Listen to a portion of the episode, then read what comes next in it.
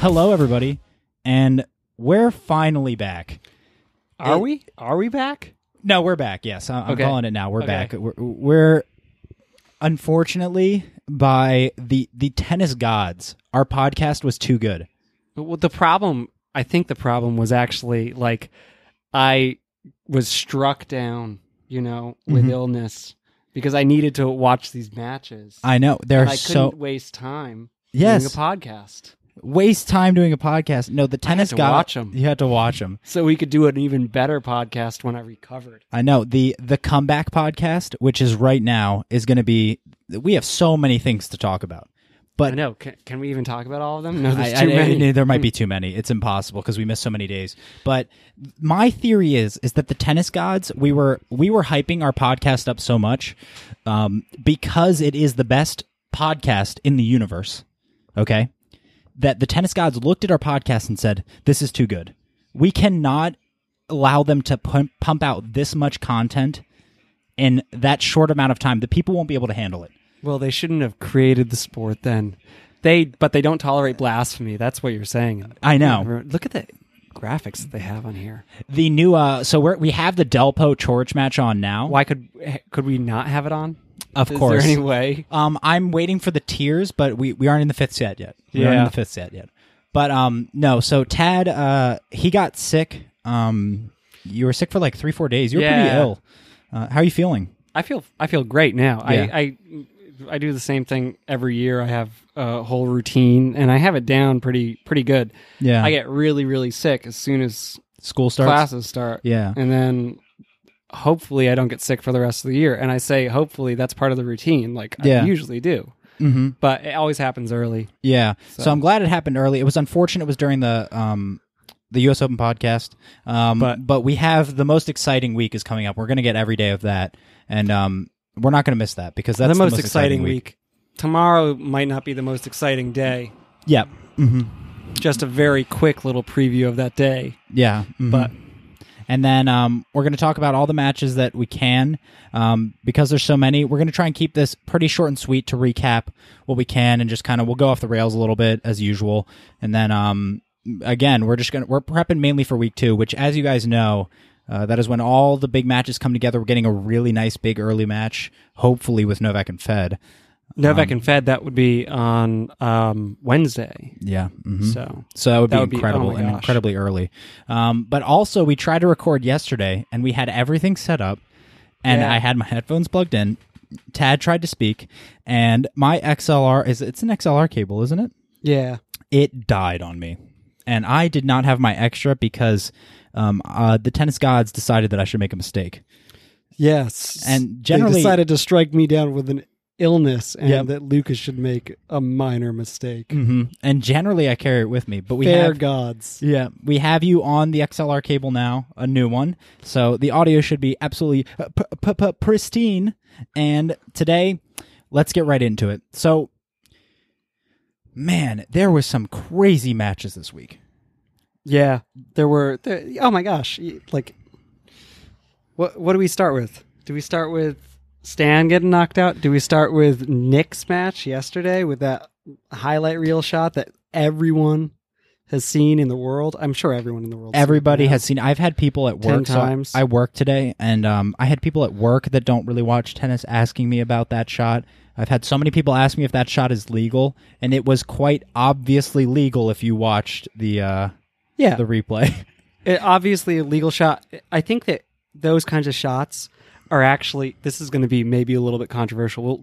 Let's describe, you describe the shot that we're talking about because you know the terminology. All right. So Federer was playing Kyrgios. They're having a pretty good point. Kyrgios drop volleyed Fed and angled him off the court. Off the court away from the umpire's chair. And so if you've seen Arthur Ashe, the court is absolutely massive. So Fed was about, I want to say 5-6 feet wide of the net post. He was to the right of the net post if you're watching the court, and he was almost probably like 4 or 5 feet in length towards the net. So the net was probably 4 or 5 feet away from him. But there's no net in front of him because He's about 6 to 8 feet off. He's wide of the net. Yeah. Now the ball almost dropped and hit the ground, and he all he had to do was dink it over, and it goes around the net, and it lands in the court. Clear in the court, feet within the court. Yeah, there was no discrepancy as to whether or not it landed close in the court. No one was going to call Hawkeye on it. Yeah, no, absolutely not. It's just it was incredible because he went around the net post in such ridiculous fashion, and Nick had such a good shot that it was surprising that he got it, and it was incredible. He left Nick slack-jawed. This is what my my only... gripe. It's a gripe. It's like just basically a little disagreement, point of debate, something we can talk about. Okay. Is it really that incredible of a shot? I don't think so. Yeah. So people are always, wow, that's the shot of the tournament, but like really the shot of a tournament is going to be like a running, down the line passing shot, right? The reason it is being called the shot of the tournament is because it is so rare to see something like that. And I'm not taking away from the shot. It's an incredible shot. The situation is just so rare, though. All the players would have done the exact same thing in that and they would have probably got it, too. Yes. It wasn't difficult. It wasn't the craziest thing to hit. Nick's like, I guess it was like a wide-angled... It was a sharp-angled drop shot that bounced way too high, set him up for it. Yeah. It wasn't something that a lot of other players wouldn't have seen. Like obviously, Federer's amazing. The most difficult part about the shot, which most people probably would not be able to do, is actually getting there. The running, is running there, and also it does require some sort of anticipation to be able to catch where Nick is going, and then in the moment too. As you're hitting the shot, it does require a lot of. Not a lot of thought, but you understand that that's the only thing you can do. But I would say that pretty much, I would be pretty bold, say like probably 75% of players on the tour. So I'm talking about professional tennis players would have done the same thing and probably have gotten the shot. It wasn't very difficult. It was more getting there. And the reason it's so incredible, again, is because it's so rare. Remember when Fed hit the tweener on Novak? Yeah, that was more incredible in my opinion. First off, I believe that was more incredible. But now you see that from people all the time, and we're not really talking about those as the shots of the tournament. You see what I'm saying? Yeah, we're not. We're people are talking about this like, oh wow, it's the shot of the tournament. I guess it's also the context, the situation around it. Like it's Nick and Roger playing a match, and then Nick's reaction to it and everything. Yeah, but Nick overreacts to everything. Everything. He makes a big deal out of stuff that, like, I don't know. It was a really entertaining. Actually, it was in the. If anybody wants to look it up, it was in the 7th game of the 3rd set. Mm-hmm. What a memory! And that was the best game of the set. That's why I remember it. Yeah. Okay. Mm-hmm. So that was, if you want to watch any game from that match, that's the one to watch. Short preview here. It wasn't the greatest match. It was not a very good match. Nick, it wasn't very focused, it seemed. He got broken very late in the first set, and then maybe just some sort of lapse in focus. And then Federer just, he looks stellar as he does in the early rounds, and he doesn't let up on opportunities. And he was able, it was relatively easy. It was not the match that we wanted from that. No, people wanted to see something that would go like their matches have gone in the past. Yes. Every set goes to a tiebreak. Every one except for 8 out of 9 of the last sets they played, which is all the sets they've ever played, have gone to tiebreaks. Yeah. And people wanted to see that. And it might just be that it might have just been an overestimation of how Kyrgios was this tournament. This will be a good segue eventually, but since we're talking about Nick now, the other Nick controversy, which is a much bigger which is a pretty big controversy in my mind. I know you have a couple different thoughts on it. That'll be interesting to talk about. But first, I don't think we haven't really seen Nick play on this stage really that much against these big players because it's much different at the Grand Slams. I think he's maybe once or twice before has he played like a top ranked player at an Open, I believe. I might be totally wrong on that. I'm just pulling this from memory, but I don't have really any matches that stick out from any of the majors where he's playing like a top ranked player. where he's actually getting even as far as he's getting now. I think he's gotten this far a couple times, but maybe he hasn't. This might be his first. I don't want to say anything that's completely wrong. Yeah, so I would like to look it up. Completely wrong. But I think this is like the first time he's met. This is definitely the first time he's met Federer in best of five. Yeah, and it's just you can really see it was a much different dynamic going into a 5-set match at a Grand Slam. The top players just don't seem to make these mistakes. They make less mistakes, and they're more on point. They know what's on the line, and they get past that first round. So everyone's looking to get past the first round, obviously, get the kinks out of the game, and then they just start rolling. That's why they have all of these semifinals in a row. All these. That's why they're the best players that have ever played the game. Yeah, they don't. The Rafas, the Novaks, the Roger. Well, there's only one of each of them, but Rafa, Novak, Roger. Andy when he's healthy. Juan Martín when he's healthy. Juan recently has been doing much better at the majors and now that he's healthy. And it's a shame that we're never going to see what he was able to do when he was injured. But he's not that old. I think he's a little bit younger than Rafa and Novak. I think he's 29. Yeah, so, I mean, he's still... I think athletic primes are getting later. Just because I think with all of the technology about health, fitness, and nutrition these days, I think we're going to start seeing players play longer, play smart, train smarter, and play longer, like Fed. And I think you'll see Novak for a long time. And I think that Rafa has adjusted a lot of his things. So I think we'll see I think we're going to see all these guys for a while too. And also, I don't think they're going to go away if they keep winning. No, sorry about that noise in here, but there's little we can do about it. Yeah, he is 29. Yeah, they're gonna. I don't know. I mean, Roger. I'm not gonna make a big call right now, but I don't think he's gonna retire before he's 40. I would probably say when he's 40, he's gonna retire. I think he's gonna do. I think he's gonna do this. I'm one of those people who thinks he's gonna play and try and win an Olympic gold. Yeah, I could see that. And that lines up with that big Uniqlo contract that he just signed, too. Mm-hmm. He's the Uniqlo brand ambassador. There's Tokyo Olympics coming up, and Uniqlo is a Japanese company. Tokyo. Wow. So a lot of stars aligned for that. I'm pretty sure that's what's going on. He will get a very big deal. He did. He got a $300 million deal. Yeah. But I mean, even when the Olympics roll around, he's going to get so much money right around there. Oh, of course. Just the sponsorships are going to shoot through the roof. He's the most famous tennis player of all time. The 2020 Olympics are in Tokyo. Yeah. So that's incredible. I didn't realize that. Thank you for informing me. But let's get to the controversy of the tournament with Nick, because that's the Nick controversy. So we were talking about this match that Nick played. There was an underwhelming match with Roger, where in that one game, the game that I mentioned, seventh game of the third set at 3-3, 3 games all, Nick played a really, really good game, and he almost broke near the end of the match. He also almost broke, but it was in that game where he looked like.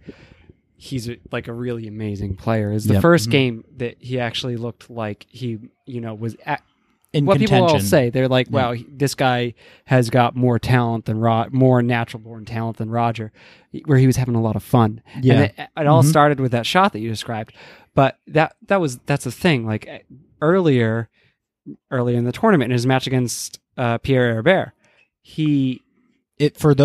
do you want to describe what happened first? Yeah, I'll describe what happened. Because this actually got by me. I didn't realize it until I heard a weird article on it like a couple days later. Because I've been in classes and stuff, so obviously I can't watch every match. And I've been working too. I've been following all the score lines and watching the matches I can, but describe what happened. I will. I will describe it. I'll describe it fairly and impartially. Vividly.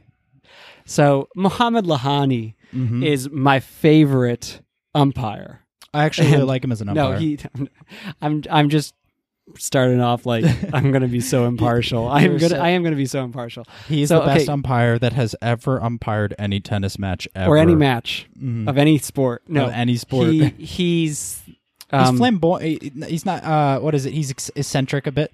I think. A little bit eccentric compared to other umpires, and he goes over. He oversteps his place sometimes, minorly, for the sake of the game and for the sake of the spectacle. Yeah. I'm gonna stop stepping on your toes and let you finish now. So what happened was Nick lost the first set. I think he lost the first set 6-4, and he didn't play very well in that set. Well, he lost the first set 4-6 because he ended up winning. He didn't play very well. He was down love 3 in the second set, and on the changeover at 3 and games. Just to fill in real quick, the reason that this kind of has some prevalence is because it appeared he was tanking. Yeah, he was playing bad. He wasn't playing well at all. He's walking around and moping on the court, and he kept on complaining about the temperature. And then Mohamed, when he was doing that, audience members started leaving. Like, the audience really did start to clear out. And on the changeover at 3 games, Mohamed, the umpire, came down from the chair and basically said, like, look, you got to play better. This is really bad. This is a bad look. I think that's what he said. That's what Nick remembered him saying. This is a bad look. And which... I think that's, if you want to get to Nick, that's what you say. You say this is a bad look. Play to his vanity. Nick ended up winning 7, I think he won 7-5, 6-4, 6-0. He totally just came back and I believe he is a better player, which is one thing I want to preface this with before we discuss.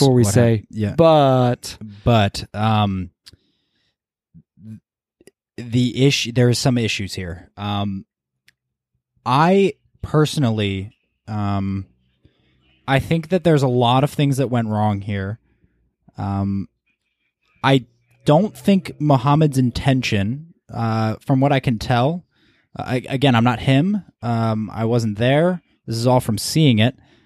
I don't think his intention was to make it appear as if he was coaching Nick.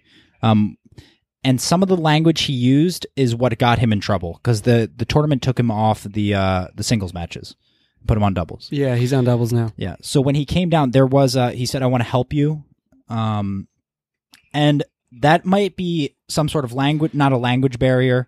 I don't think that I don't think he has a dog in the fight. It's not, I don't think he's like rooting for Nick or anything like that. It's just his language was suspect. It's not a language barrier.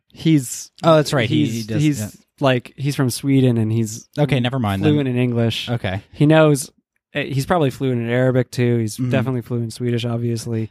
I rescind my language barrier comment. After that's not an excuse. Being put in my lane by Tad. And personally, I think that he also was a little bit partial to Nick.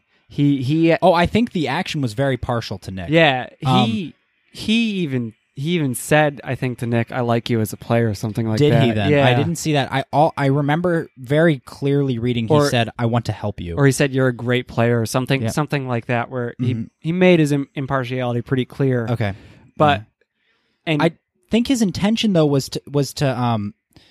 Because what you see with Nick a lot is that people are very negative towards him when this happens. I think his intention was probably to be more positive towards him and say, "Look, we need you to play. You can't perform this way. You're a professional player." But instead of giving him penalties you get fined if you do this. It's not a good look. It's a product, and people aren't going to watch it. I don't think it was his intention, but again, some of the wording he used, and it seemed as if it was almost like a coaching session mentally for Nick. And again, he came out and won. I think it did have an effect. But I do think that the US Open is partially at fault here too.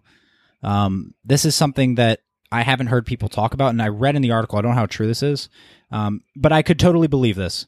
I think the tournament may have, so the umpires have phones, and they're in contact with the tournaments. Yeah. The tournament, I believe, said you might have to say something to him if he continues to play this way. So I believe there may have been a chance that the tournament told him you have to talk to him and tell him that he can't do this, or he'll get fined. But they're not going to obviously, like, the way that the US Open seems like it works is there's people in charge that are in loose contact with the umpires. Yep. And the umpires pretty much run it. Yeah. It's like, which is, you know, there's nothing really wrong with that. The umpires, they're all professionals. They really should be running. They work. Yeah. And they really should be. And like, obviously scheduling is a different matter, but it seems like when the matches go on, the umpires aren't really like they're in control. Yeah. And the US Open isn't going to take, you know, ownership for or responsibility for Mohamed said, but so they're not going to come out and be like, oh, well, we told him to talk to him. I'm not saying they should, but I think everyone should, they should make their own conclusions on it, obviously. If they hadn't said anything to him, I think that they probably would have taken him out because it's not like they can't replace him as an umpire. And when there's any kind of controversy at all like that, it helps the tournament. It's a better look for the tournament to just do something that way rather than leave him on. They basically did something smaller. They were like, oh, do doubles matches, which is ridiculous. I want to see him umpire the final. He usually does. Yeah. So it's like. Yeah. So he has, and that's the thing too. He has so many credentials. And it seemed like this odd, weird misplay where, it was weird that he got out of the chair and then the conversation just was a little bit weird. Overall, it was just an odd situation. I didn't really know what to make of it. I thought it was, Federer made a good, I think, quote on it. He said, I think it's inappropriate. I don't think it's his place to say the things that he said. And that's kind of my position on it because, and Herbert was, he was very frustrated. It seemed like he initially wasn't as frustrated. And then the more he thought about it, he released a statement later on. I think there was like three phases to his reaction to this afterwards. But I would be extremely frustrated if I was the other player. Because he had this opportunity. That's what I've heard people say, like, oh, well, I had this opportunity to beat Nick when he's tanking, but... Yeah. Still, we'll never know. So, in the future, I hope we don't see that. For me, personally, I wasn't really okay with it. I think that it influenced Nick's performance in the Roger match. I think that that's one of the reasons why he played as badly as he did. I don't think that he likes negative attention around those kinds of things at all, around his coach, like, you know, whether or not he's been coached or or did he do something that people didn't like, and was there something, excuse me, that wasn't me, but good response though, that was easy. You're excused, I guess. No, that was I think the 126 bus riding down to Philly. You have too good of a memory. Yeah, I don't know. It's something like that. Yeah. Yeah. Mm-hmm. But no, Nick played really badly in that Federer match, and that kind of scandal was unrolling. Well, that I think he'd rather be like in control of the narrative somewhat, even if he's being self-destructive. You know what I mean? Like, we don't know Nick, obviously, but if he's going around being the bad boy, self-destructing himself on court and matches and everything like that, I think he'd rather that type kind of be the narrative rather than, oh, he won because he was coached by the umpire. Or people are telling him what to do. Yeah, and... He's obviously not someone who wants to look like people are telling him what to do. Oh, obviously not. He's he wants to be he wants to be the most alpha. And, but he wasn't, was he? So no, he wasn't. That was a very the way he acted against Federer was very beta. We're not going to do all the alphas of the day because we missed so many days and it's hard to recount. Let's talk about the matches that were today. Do you want to talk about today, or do you want to talk about some of our picks for people who would make deep runs? Actually, I want to talk about the second round Novak match. The second round Novak match against Fushevich? Yes. Fushevich? That is a match that sticks out in my mind. I think that really showed what the players are going through this tournament with the heat wave that came. Yeah. Novak struggled extremely hard in the heat, it seemed. From what I was hearing from the commentary, because I was also listening to it on the radio, it seemed like he was struggling in the first two sets, I believe. And then the third and fourth... they implemented the 10-minute break, and then he came out and started to roll. I liked what one of the commentators said. They asked him, do you still think Novak can or they asked, what do you think of Novak's performance today? And they said, I don't think he played that well. I still think he's going to win the tournament. And the other commentator said, really? You really think so? After his performance today, he said, no, I think he will. I think it's just like a second round match, just getting it together. Yeah. It was a hard, tough day. But that was a really good match. If you guys want to go back and watch, really high quality, not necessarily the highest quality from Novak, but very steady quality. And just the physicality of the match was insane. And an entertaining match. Yeah. Because, you know, they engaged in rallies. Yeah. It wasn't like serve and forehand. Like tennis. The first strike working. Yeah. When first strike works, it's the most boring thing to watch. It's extremely boring to watch. Also, that leads us real quick. While we're at this point here, we might as well just breeze over the most boring match ever. John Isner versus Milos Raonic. That was today, and Isner won, which is good for my bracket, but it's, you know, debatable what effect that will have on the tournament in the long run. If there is a final between, like, if it ends up being a final between, I guess Isner is on Juan's side. Yes, or because he played Rafa's today. Side. If it ends up being like a final between Isner and Djokovic, that would be pretty disappointing. That would be very disappointing. We would be handing the trophy to Novak. Yeah, obviously, but I don't. So I was listening to some of the commentary in that match today. They were saying Isner has the best serve in tennis history ever, which you could make an argument for, I think. But I think that when you see him perform against like really high-level returners and high-level players, like Novak, Fed is a very underrated returner. I don't know if Fed's underrated as a returner. People are always talking about how he's the one you mentioned yesterday. How people are starting to take this. Take second serve returns as approach shots, and Fed started that. Yes. He totally started that. Absolutely. So he might be underrated in my mind because, in my mind, he's somewhat overshadowed by the greatest. We have some of the two greatest returners in history, Rafa and Novak. And Murray's a very good returner. Murray. Too. His Murray's not a very aggressive returner, but his ability to put the ball in play and get the point started is almost second to none. And then you have Novak. All these guys are so good at everything. Fed is, he has to do a little bit more with his returns because of the one-hander. But you see a lot of variety with him. And when you see, it's hard to tell whether or not they're just such better players than Isner. Again, all these guys can play with each other, but are they just on another level and they're able to return his serve and find out his patterns? Or is they can take it apart. Yeah. But I think that when they say, "Well, Isner's got the best," Isner's got, you know, if John McEnroe, Isner's got the best serve in tennis. It's not. They're talking about that, like, you know, his kick serve kicks up to be 8 feet high. Oh yeah, that's ridiculous. What they're talking about. And you gotta, you know, if you stand too far back, it's gonna go over your head, and if you don't stand close enough, it's gonna. No. You know, fly right by you.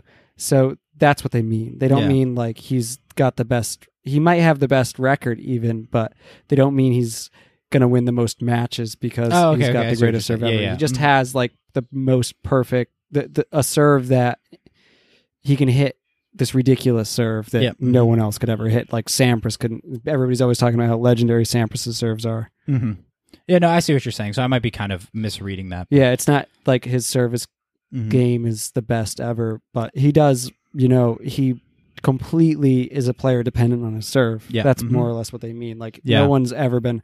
It's not like anybody's talking about. Him and Karlovic are the most dependent players on their serve ever. Yeah, but and then Roger actually has like, you know, I think he's like, it's either like him or Roddick, the third highest serve ace percentage, and in my opinion, I think Roger's the best server to ever play the game because he's.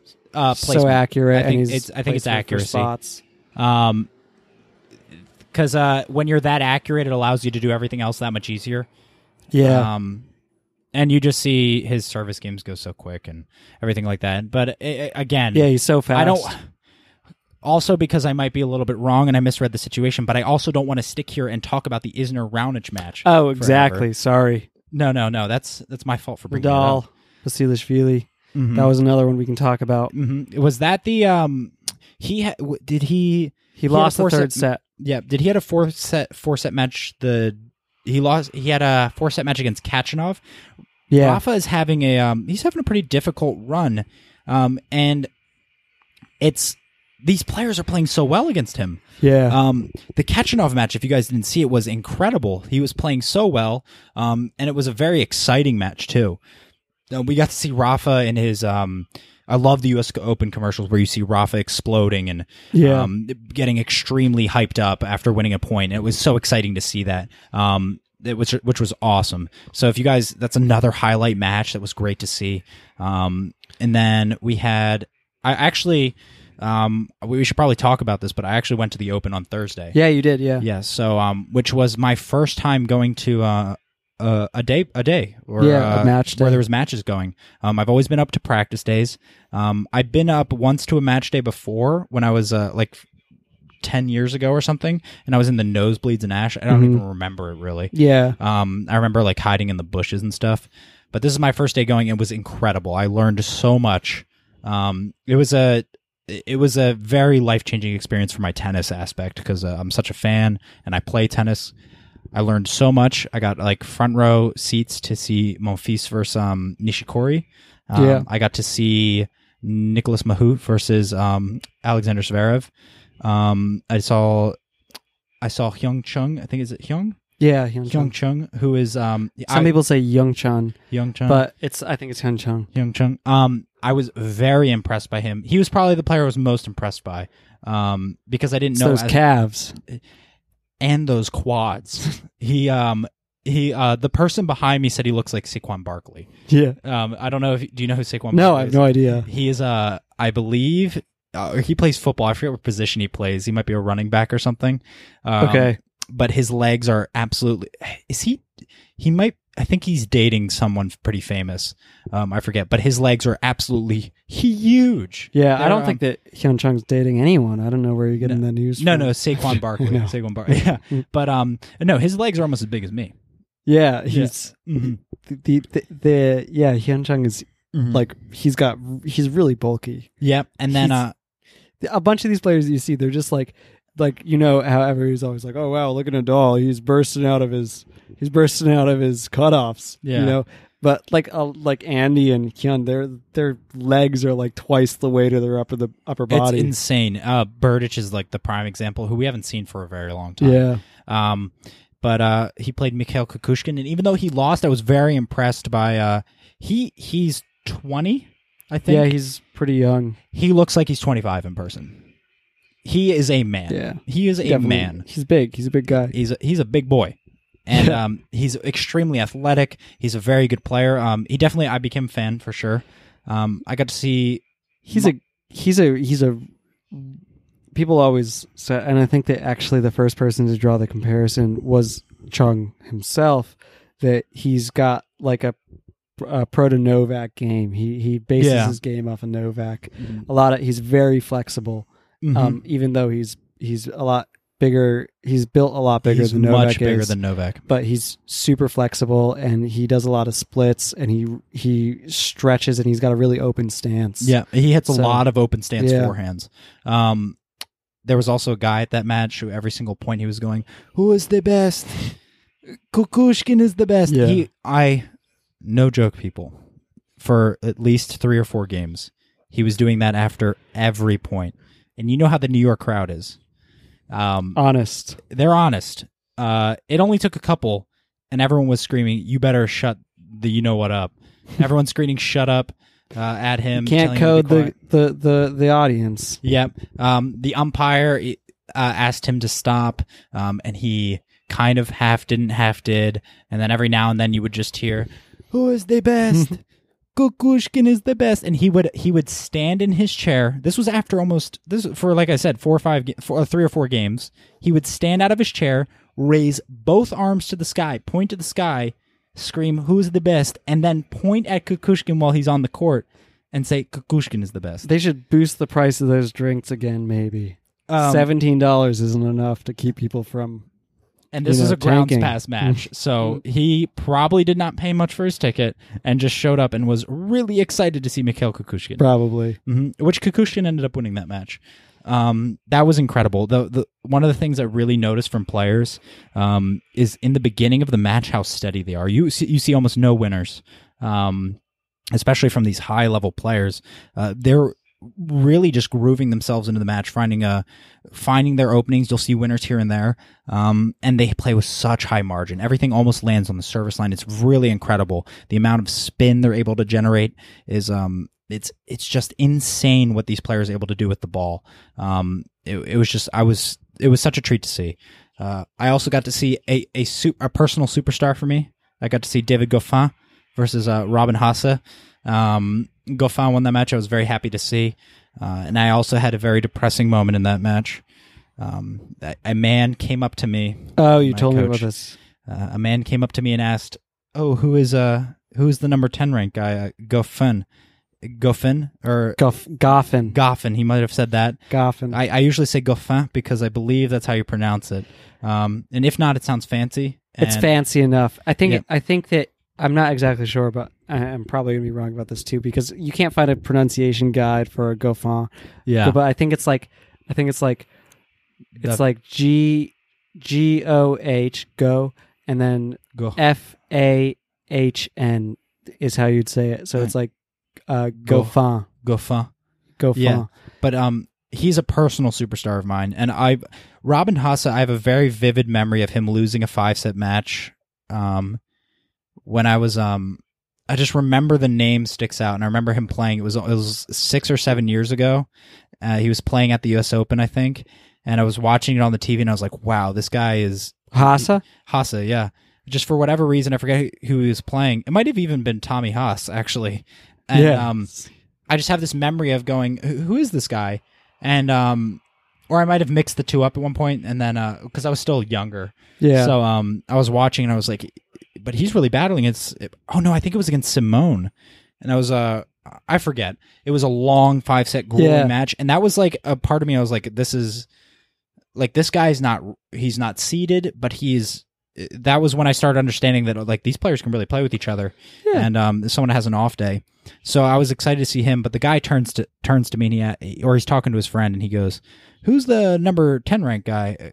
Goffin? Or is that the taller guy?" And if you see Goffin, he's not tall. He's not he has a lot of swag when he walks, but he's not very tall. And I just kind of face palmed and I said, No. Actually he's the shorter guy and that's a Goffin. And Haase is the taller guy. And it hurt my soul to know that these two players are just not known to everybody because they're superstars for me. They've actually played some contentious matches in the past. Yep. I think I talked to you about this before because you know how I like to disclose when we've had past conversations and repeat them. Mm-hmm. Unlike some people. But I like to make it appear as if it is all natural. And spontaneous. And organic. No, but we'll go through this one for a second round. But they played a tournament in the Netherlands, and Haase is a Dutch player, and he got really frustrated because they wouldn't delay the match at like 7. It was in spring, and the match it was at like 7. And you lived in the Netherlands. PM. I lived there for like a year and a half. Mm-hmm. And it starts to get dark there, like even in the spring. It's a little bit further north. And it wasn't a spring match. It was early summer. The summers are long. Nights are super long. Mm-hmm. It was still light. They were starting matches when he started to complain about them not delaying it. Mm-hmm. And it was because he was down against Goffin, and Goffin just like came back and destroyed him in the next 3 sets. Yeah, it was like Haase took, or it was the next 2 sets. Haase took the first set, and Goffin just like rolled him in the next 2 and he was really upset about it but he complained and he got really like hissy about it. And Haas is a player that I like him, but he's not one of like his attitude, and that was abysmal. It was something that not something you wouldn't expect from a player of that caliber, especially. But then he played a much better final also. I think it was in I forget, one of the Dutch tournaments, against Roger. It was Roger's, the match that he played, Maastricht. No, that's Maastricht is, yeah. It was the match that he played where he came back to number one for that short period where he was number one, and he was the oldest ranked number one player ever. Okay. Mm-hmm. I forget which tournament it is, but mm-hmm. Haase lost to him in the final. Okay. So mm-hmm. that, and he was much better there. Yeah. Mm-hmm. So everybody does things, and this is the thing about a lot of these players who have attitudes, or you see them one time and they have an attitude. It's like they're not always humans. Like that. Yeah, yeah. They're humans. And the way they interact with, a lot of times the way they interact with their fans, or Tad has seen this much more than I have, because Tad spent a whole day down at City Open harassing them, asking them about hot dogs. No, I didn't do that. That was someone else. Are you sure? Because the way I remember the story is that you were just going around asking all the players, is a hot dog a sandwich? You're using my own tactics against me. I'm the one who always says, wow, that was you, wasn't it? No, there were. I saw Goffin, and I wanted to get a picture with him, and he was totally down for a picture. He was being really nice to me, mm-hmm. and I have pictures with all of them. Yeah. Mm-hmm. But I wanted to get a picture with him, but he was interrupted by these two, like, I don't know, they were like the most annoying age girls, whatever age that is. 15. Boys are the most annoying when they're like, also, I think probably boys when they're 14. Girls, 14. We'll give them the same age. Okay, 14. And they were like, David.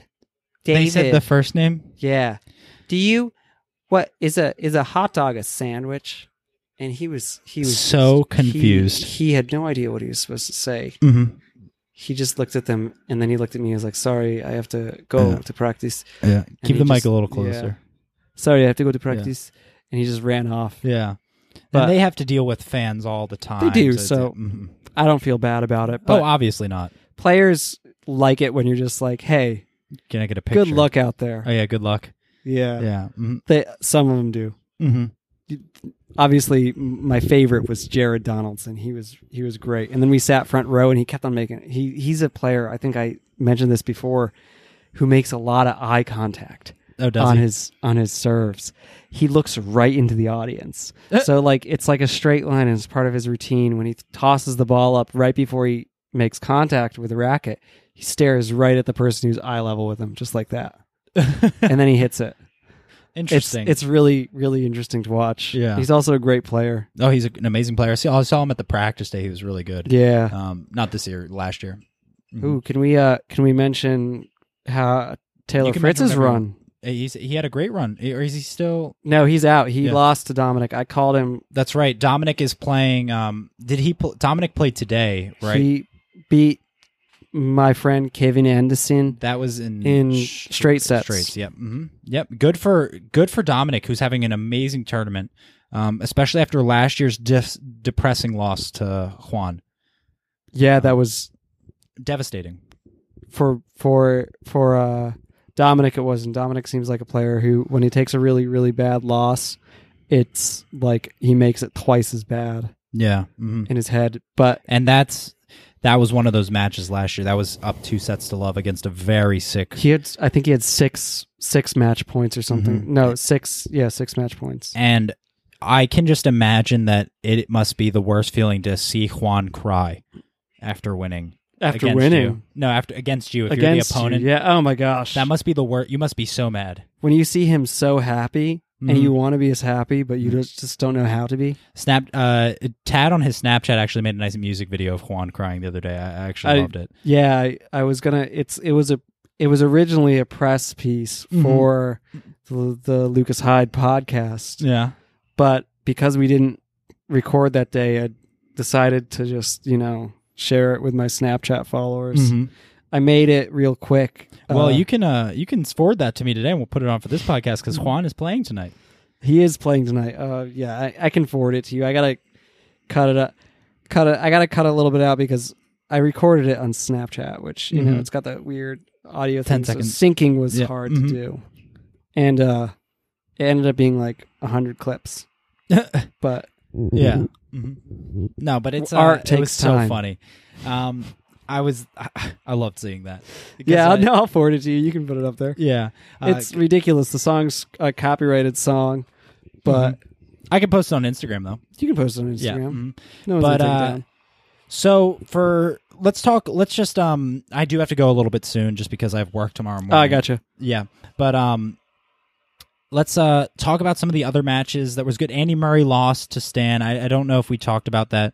No, Andy Murray lost to Verdasco. I think we talked about that. And then Verdasco ended up losing to Juan. Yeah. Juan Martín. That was in straights. And that was in straight sets because Juan Martín has not... As far as I remember, my memory isn't perfect. Lucas keeps on talking about how my memory is perfect. It's not. Mm. I make so many mistakes. So I apologize, but I'm going to say this with no apologies. I'm going to say it's perfect. Juan has not dropped a set yet. No, he's flying under the radar this tournament. He's amazing. Mm-hmm. He really is flying under the radar because I think we have these early matches, these big matches coming in the quarters, which is Fed Novak, barring any weird situation. Yeah. Rafa's had his tough matches too. Novak had a couple tough matches. And Juan's just kind of flown under the radar. Yeah, and he's played incredible. Mm-hmm. Delpo's... I called him to win it, and I'm more confident in that now than I was before. He's playing extremely well. We're watching him play Čorić right now, and Čorić seems to be struggling with a little bit. I don't know whether something mentally for a little bit, and then it looked like he had an injury timeout. So I anticipate Juan's going to win this, but he's playing extremely well this tournament. And then he beat Verdasco in straight sets. Verdasco beat Andy, and there was a controversy in that match, too. I didn't see the controversy for that one. What happened there was definitely more controversial than what happened, in my opinion, in the Nick match, but less people are talking about it. So when they had because the match went to 4 sets, yes, they had the heat break. Mm-hmm. And during the heat break, Andy came out and he was fuming at the umpire, and he said that Verdasco was talking with his coach. See, that's worse. Yeah, certainly. And Verdasco was like, "No, I wasn't talking to my coach. I was talking to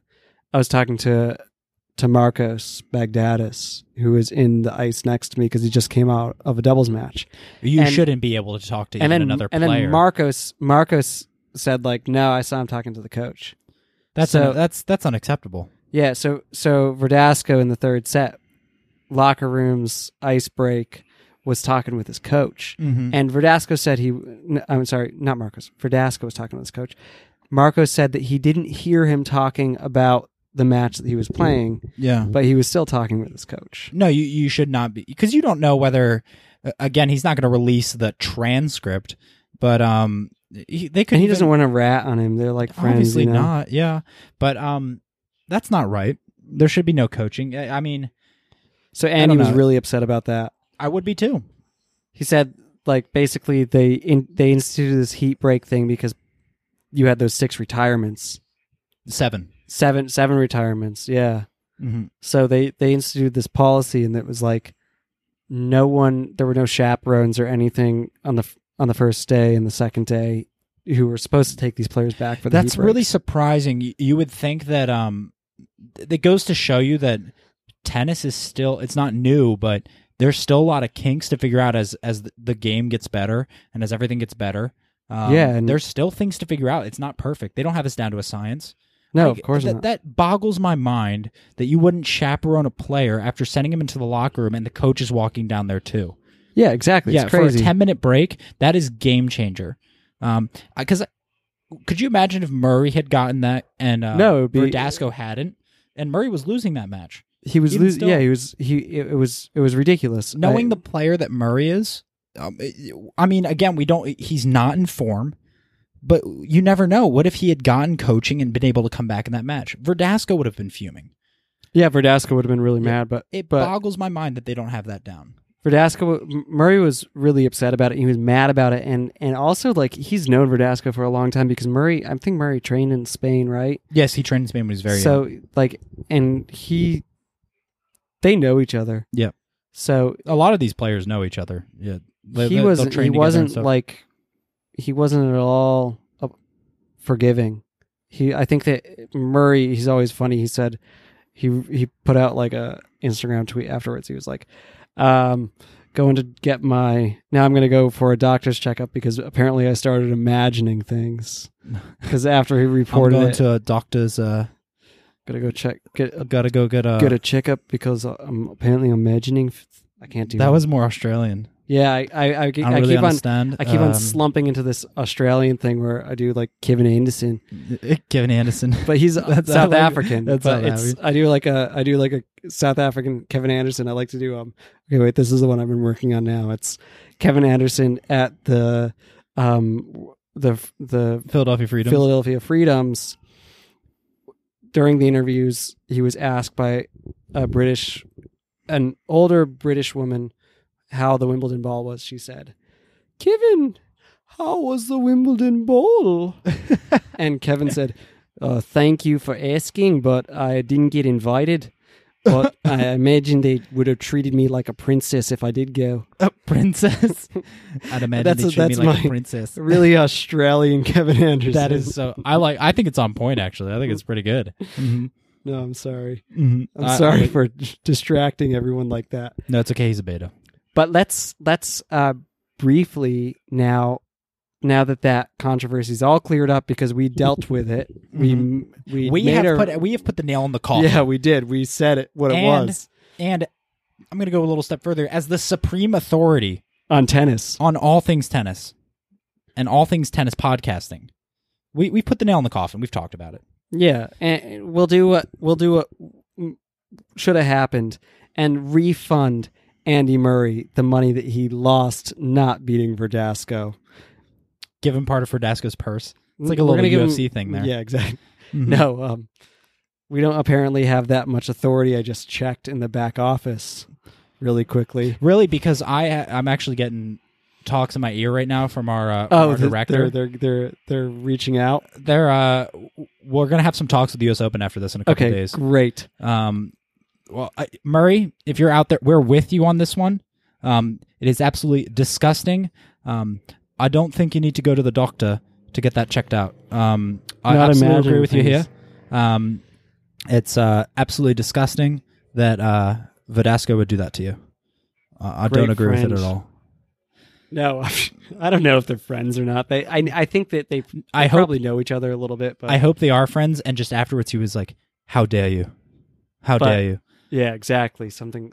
But Murray's got like such an attitude. I know that he gets along pretty well with Delpo now, mm-hmm. but early on in their career, they had like a big feud because of Rome. Actually, I think it was in Rome because of the whole like your mother. Like Judy was being really loud and mm-hmm. Juan was like.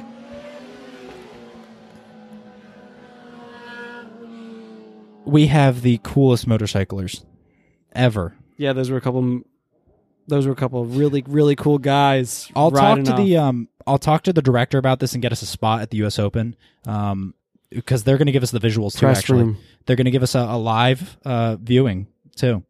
They're going to give us a desk and everything. Oh my gosh! Yeah, but I don't want to be under any of like the ABC or the. I don't want to be under the ESPN contract. No language. We can't use the language we want to use because we do a lot of dirty talk on this podcast. We say it like it is. We never hold back. But again, Alex Dimonor. That is. Let's end on that note. Okay. First, he had the best run of the tournament, I think, for his.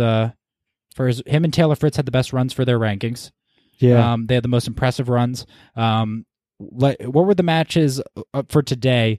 Juan is making a. Who else played today? Rafa played. Juan played. Milos and Isner. Yep. And Dominic Thiem. I'm gonna give the alpha of the day to Dominic Thiem for beating the Wimbledon finalist. In straight sets. Last year's finalist in the US Open also. And then I'm going to give like a semi-alpha. I'm going to give it to Delpo right now because I think he's going to win this match. And he is making Čorić look so beta. He's freaking out. Yeah, Čorić is getting pretty upset. Very upset. Alex Dimonor is an amazing player. Incredible. No one's talking enough about how well he returns. Mm-hmm. And like who does he remind you more of? Andy Murray or Rafa? I think he's somewhere in between because he seems to hit bigger more often, even when Andy. He's in trouble than Andy. Yeah, he's very scrappy, but he'll really go for his shots. But he's got movement like Andy. Yeah, or like Rafa. Rafa's a great mover too. I think that he changes his game more than Rafa does. He doesn't he's obviously more of like a receiver. Yep. Mm-hmm. So he's doing a lot more like I guess you'd say impromptuous. Yeah. Strategizing than Rafa does. Rafa seems to come out there with a pre-built game. Rafa has a very similar game to everybody that he plays, it looks like. Yeah, he just goes out there and he just plays Rafa. Yeah, plays Rafa backhand. He goes, I hit the ball very hard with lots of spin, and he played very good. He's a good player. He's a great player. I played as hard as I could. I must try my best. If I don't play my best, I lose. Rafa's incredible. Mm-hmm. And just an incredible person to be alive at the same time. Mm-hmm. Rafael Nadal. Yeah, Rafa, because we know you listen to this. You're an incredible person to be alive, just so that you know that. I'm happy that you were allowed to live in the same time period as me. That was. I'm going to give you the alpha of the day for that one. Yeah, that was a very alpha statement to one of the most alpha players ever. But. I mean, Rafa made eye contact with me when when he was practicing. I wasn't practicing personally. I was. Did he blow you a kiss too? No, he didn't. But he did wink. Look at me, and he's complained to his to Carlos afterwards that I was staring too much and pointing too much at him. But did he really? No. I'm surprised he didn't wink at you. Hey. You want to play some PlayStation afterwards? The PlayStation. I like FIFA. Play lots of FIFA. Okay, so Alex, we were talking about Alex. Mm-hmm. Then we were mentioning the Dominic, and maybe this is the note that we'll end on. Okay, I don't wanna talk so much about how I think that Dominic's amazing. I don't want to sound like my dad loves it, Dominic, but he's our producer loves it. Our producer's my dad, by the way. He got this whole thing figured out. That's why we have this podcast. He's so incredible. He's incredible. Your dad, Dominic, they're both, I mean, I don't know who I have to pick from, but I'm going to say right now, Dominic's, like, which day do you want to watch more? You want to watch Roger and Novak and Sousa and, like, who's playing tomorrow? Nishikori's also playing. Nishikori's on there. He's playing. Let me pull it up, but keep going, because I have a feeling Nishikori is going to play Philip Kohlschreiber. Oh, Kohlschreiber! No, the top half is much more interesting right now. It's who is it? It's Rafa. Here we go. Let me have it. For Rafa you. And Dominic. Rafa, Dominic, and then Isner, and the winner of this match, Isner which is going to be Juan. Delpo. Yeah, mm-hmm. And then this is like the top half is amazing. I mean, if Delpo loses this, it'll be pretty embarrassing, but I really don't think he's up. Yeah, he's going to win this. He's up 4. He's about to go up 4-1 in the third. Yeah, double break. Mm-hmm. He's playing incredible. But continue. I would much rather watch this top half right now.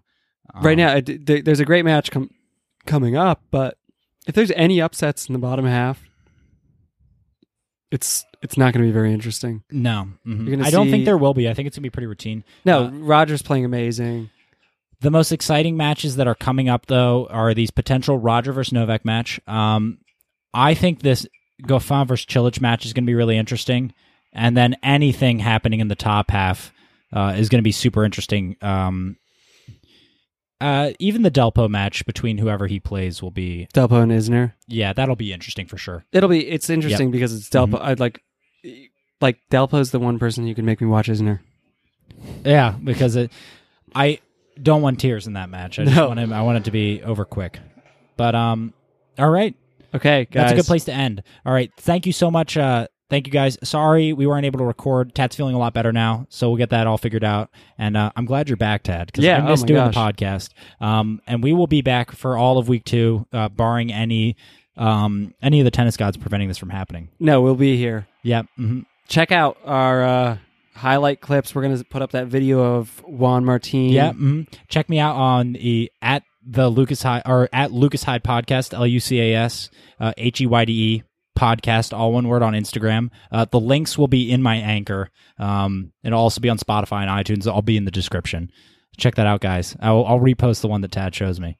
All right. Okay. All right, because yours is private, I think, right? No, my son. No, but I don't need to. I'm going to send you it. You put it up. Okay, there we go. I'll do that. All right. Okay. Thanks for tuning in, guys. Bye. Love you guys. Bye.